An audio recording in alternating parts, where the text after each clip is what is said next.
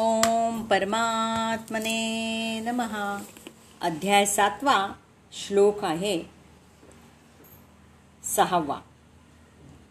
एतत् योनीनी भूतानि सर्वाणि इति उपधारय. अहं कृतनस्य जगताः प्रभवाः प्रलयाः तथा. सर्व सृष्ट प्राणीमात्रांचा उगम या दोन शक्तींमध्ये होतो. या जगतामध्ये जे काही भौतिक आहे आध्यात्मिक आहे त्यांचा उत्पत्तीकर्ता आणि प्रलयकर्ताही मीच आहे हे निश्चितपणे जाण. तर अर्जुना सर्व प्राणी मात्र एतद्योनिनी या महाप्रकृतीपासून म्हणजेच माझ्या परा आणि अपरा या दोन प्रकृतीपासून उत्पन्न झालेले आहेत हे तू जाण. या दोन प्रकृती म्हणजेच एकमात्र योनी आहेत म्हणून अखिल जगाचं उत्पत्तीस्थान तसेच विलय स्थान मीच आहे. या सर्व जगाचा आदी आणि अंत मीच आहे. मीच जगाच्या आदिअंताचं मूळ कारण आहे. जोपर्यंत ही सर्व सृष्टी विद्यमान आहे तोपर्यंत मीच उत्पत्ती स्थान आहे. आणि जेव्हा एखादा महापुरुष या प्रकृतीच्या पलीकडे जातो तेव्हा महाप्रलय मीच आहे. सृष्टीच्या उत्पत्ती विलयाच्या प्रश्नाबाबत मनुष्याचं नेहमीच कुतूहल असतं. जगातील अनेक शास्त्रांमध्ये याबद्दल विविध गोष्टी प्रचलित आहेत. कोणाच्या मते प्रलयाच्या वेळी सर्व जग त्यात बुडून जातं? तर कोणाच्या मते सूर्य इतका खाली येतो की त्याच्या उष्णतेने अवघी पृथ्वी जळून जाते? कुणी यालाच कल्पात असं म्हणतात? त्यांच्या मते या दिवशी सर्वांचा निवाडा केला जातो. तर काहीजण नित्य प्रलय नैमित्तिक प्रलय असं प्रलयाचे प्रकार मोजण्यात व्यस्त आहेत. परंतु योगेश्वर श्रीकृष्णाच्या अनुसार प्रकृती अनादी आहे. प्रकृतीमध्ये परिवर्तन होत असतं. परंतु ती कधीही नष्ट झालेली नाही. भारतीय द्रम धर्मग्रंथांच्या मते मनून प्रलय पहिला पाहिला होता.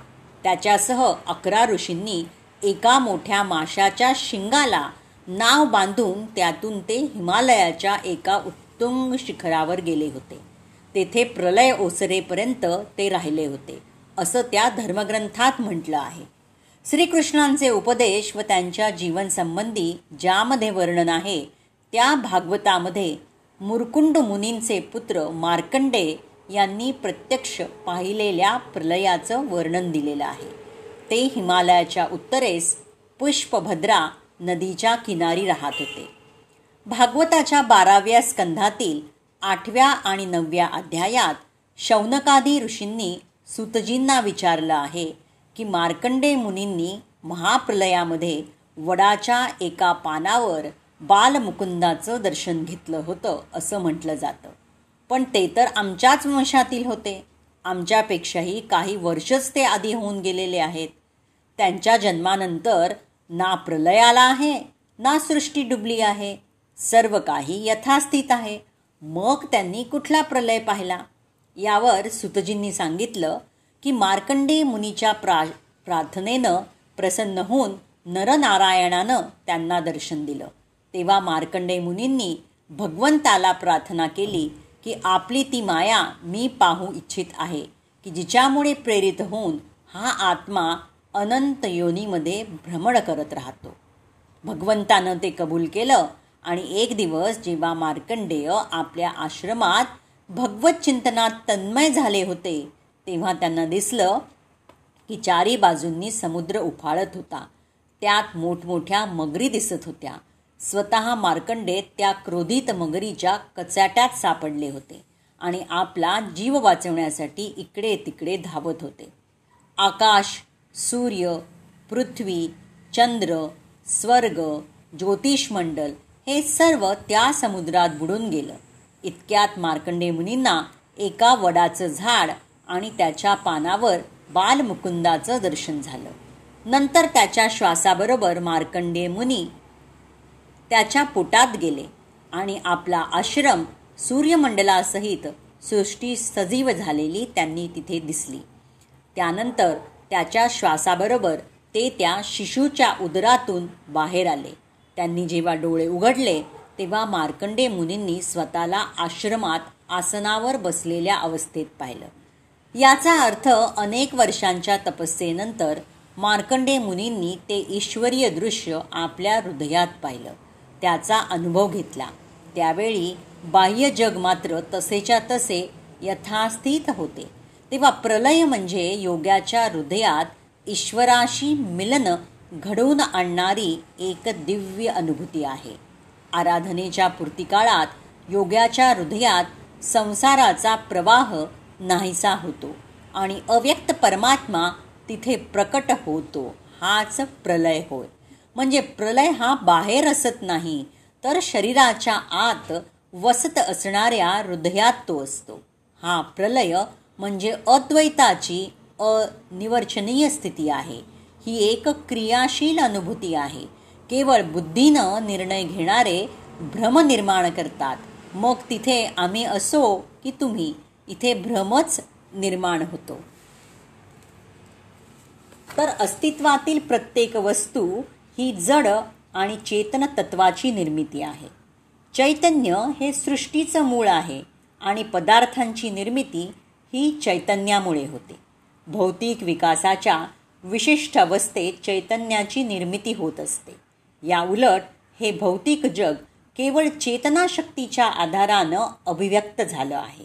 या भौतिक देहाचा विकास देहामधील चेतनशक्तीच्या उपस्थितीमुळे होतो. लहान मूल हे बालपणापासून कौमार्यावस्थेत आणि कौमार्यवस्थेतून तारुण्यावस्थेत जातं. कारण त्या ठिकाणी पराशक्ती अर्थात जीवात्मा उपस्थित असतो. त्याचप्रमाणे विराट विश्वाच्या संपूर्ण सृष्टीचा विकास परमात्मा श्री विष्णू यांच्या उपस्थितीमुळे होतो. म्हणून या विराट विश्वाच्या निर्मितीकरता एकत्रित येणाऱ्या जड आणि चेतन शक्ती या मूलत भगवंताच्या दोन शक्ती आहेत. म्हणून भगवंत हे सर्व गोष्टींचं मूळ कारण आहे. भगवंतांचा अंश असणारे जीव हे गगनचुंबी इमारत मोठा कारखाना किंवा शहराच्या निर्मितीस कारणीभूत असू शकतील. पण ते विराट ब्रह्मांडाच्या निर्मितीस कारणीभूत असू शकत नाही. विराट ब्रह्मांडाच्या निर्मितीस विराट आत्मा म्हणजे परमात्मा कारणीभूत असतो. भगवान श्रीकृष्ण हेच सूक्ष्म जीव आणि परमात्म्याचं कारण आहेत म्हणून ते सर्व कारणांचे कारण आहेत याला कठोपनिषदात two point two point thirteen इथे पुष्टी दिली आहे. नित्यो नित्यानाम चेतन चेतनानाम. आता श्लोक सातवा आपण बघूयात. मत्तहा परतरम न अन्यत किंचित अस्ति. धनंजयमयी सर्व इदम प्रोतम सूत्रे मणिगणाहा इव. हे धनंजया माझ्याहून श्रेष्ठ अस्र दुसरं कोणतंही तत्व नाही. दोऱ्यात ओलेल्या मण्यांप्रमाणे सर्व काही माझ्यामध्ये आश्रित आहे. तर परमसत्य साकार आहे की निराकार या विषयावर नेहमीच वाद घातला जातो. भगवद्गीतेनुसार परमसत्य म्हणजे भगवान श्रीकृष्ण आहेत आणि याला गीतेत पदोपदी पुष्टी मिळाली आहे. विशेषत या श्लोकात परमसत्य हे पुरुष असल्याचं निक्षून सांगण्यात आलं आहे. परमसत्य म्हणजे पुरुषोत्तम श्री भगवान आहेत. हे ब्रह्मसंहितेतही निश्चितपणे सांगण्यात आलं आहे. ईश्वराहा परमाहा कृष्ण हा सच्चान्न विग्रहा अर्थात श्रीकृष्ण हेच परमसत्य पुरुषोत्तम श्री भगवान आहेत श्रीकृष्ण हेच आदिपुरुष सर्व रसांचे राजा श्री गोविंद सच्चिदानंद रूप आहेत। या प्रमाणांवरून निर्विवादपणे सिद्ध होतं की परमसत्य म्हणजे सर्व कारणांचं कारण परमपुरुष आहेत तरीही निर्विशेषवादी श्वेत शाश्वर उपनिषदात थ्री पॉईंट दहामध्ये सांगितलेल्या प्रमाणांवरून वाद घातला जातो. भौतिक जगदातील आदिजीव ब्रह्मदेवाला देवदेवता मनुष्य प्राणी आणि पशु यांच्यामध्ये सर्वश्रेष्ठ मानलं जातं. परंतु ब्रह्मदेवाच्याही अतीत परतत्व आहे आणि या परतत्वाला प्राकृत स्वरूप नाही आणि ते सर्व भौतिक विचारांपासून मुक्त आहे. जे कोणी परतत्वाला जाणू शकतात ते दिव्य होतात. परंतु जे त्याला जाणत नाहीत ते भौतिक जगातील दुःख भोगतात. निर्विशेषवादी अरुपम या शब्दावर अधिक जोर देतात. परंतु अरुपम म्हणजे निराकार नव्हे. तर वर उल्लेख केलेल्या या ब्रह्मसंहितेतील श्लोकानुसार अरूपम हा शब्द सच्चिनानंद रूप दाखवतो. या Shvetashvar उपनिषदातील three point eight point nine या श्लोकामध्ये अशी पुष्टी देण्यात आली आहे की भौतिक कल्पनारूपी अंधाराच्या अतीत असणाऱ्या पुरुषोत्तम भगवंतांना मी जाणतो. तो ज्यांना जाणतो तोच केवळ जन्म मृत्यूच्या बंधनातून मुक्त होतो. त्या परमपुरुष भगवंताच्या या ज्ञाना वाचून मुक्तीचा इतर कोणताही मार्ग नाही. भगवंत हे परमपुरुष असल्यामुळे त्यांच्याहून श्रेष्ठ असं कोणतंही तत्व नाही. ते सूक्ष्मतम अणुपेक्षाही सूक्ष्म आणि महत्तम तत्वापेक्षाही महान आहेत. ते एका वृक्षाप्रमाणे स्तब्ध आहेत. ते परमव्योमाला प्रकाशित करतात आणि ज्याप्रमाणे वृक्ष आपली मुळं पसरवतो त्याप्रमाणे ते आपल्या विविध शक्तींचा विस्तार करतात. या श्लोकांवरून निष्कर्ष निघतो की परमसत्य म्हणजेच पुरुषोत्तम भगवान आहेत. आणि आपल्या विविध परा आणि अपरा शक्तींद्वारे ते सर्व व्यापक आहेत. आता आपण श्लोक आठवा बघूयात. रसहा अहम अप्सु कौंतेय प्रभा अस्मी शशी सूर्ययो। प्रणवाहा सर्ववेदेषु शब्दहा खे पौरुषम नृषु। हे कौंतेया पाण्यामधील रस मी आहे. चंद्र आणि सूर्यांचा प्रकाश मी आहे. वैदिक मंत्रांमधील ओंकार मी आहे.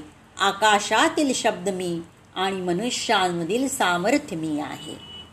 आपल्या विविध परा आणि अपरा शक्तीद्वारे भगवंत सर्वव्यापी कसे आहेत याचं वर्णन या श्लोकामध्ये करण्यात आलं आहे. भगवंतांना प्रथम त्यांच्या विविध शक्तीद्वारे जाणता येतं. आणि या रीतीनं त्याची निर्विशेष अनुभूती होते.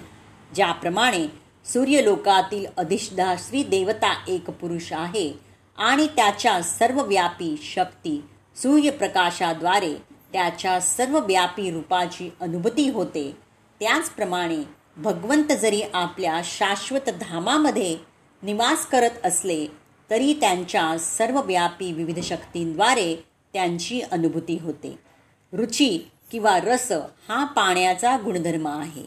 समुद्राचे पाणी पिणे कोणालाही आवडत नाही कारण पाण्याची शुद्ध चव मिठाच्या मिश्रणामुळे खारट झालेली असते. पाण्याबद्दलचं आकर्षण हे पाण्याच्या चवीच्या शुद्धतेवर अवलंबून असतं. आणि ही विशुद्ध चव किंवा रस म्हणजे भगवंतांची एक शक्ती आहे.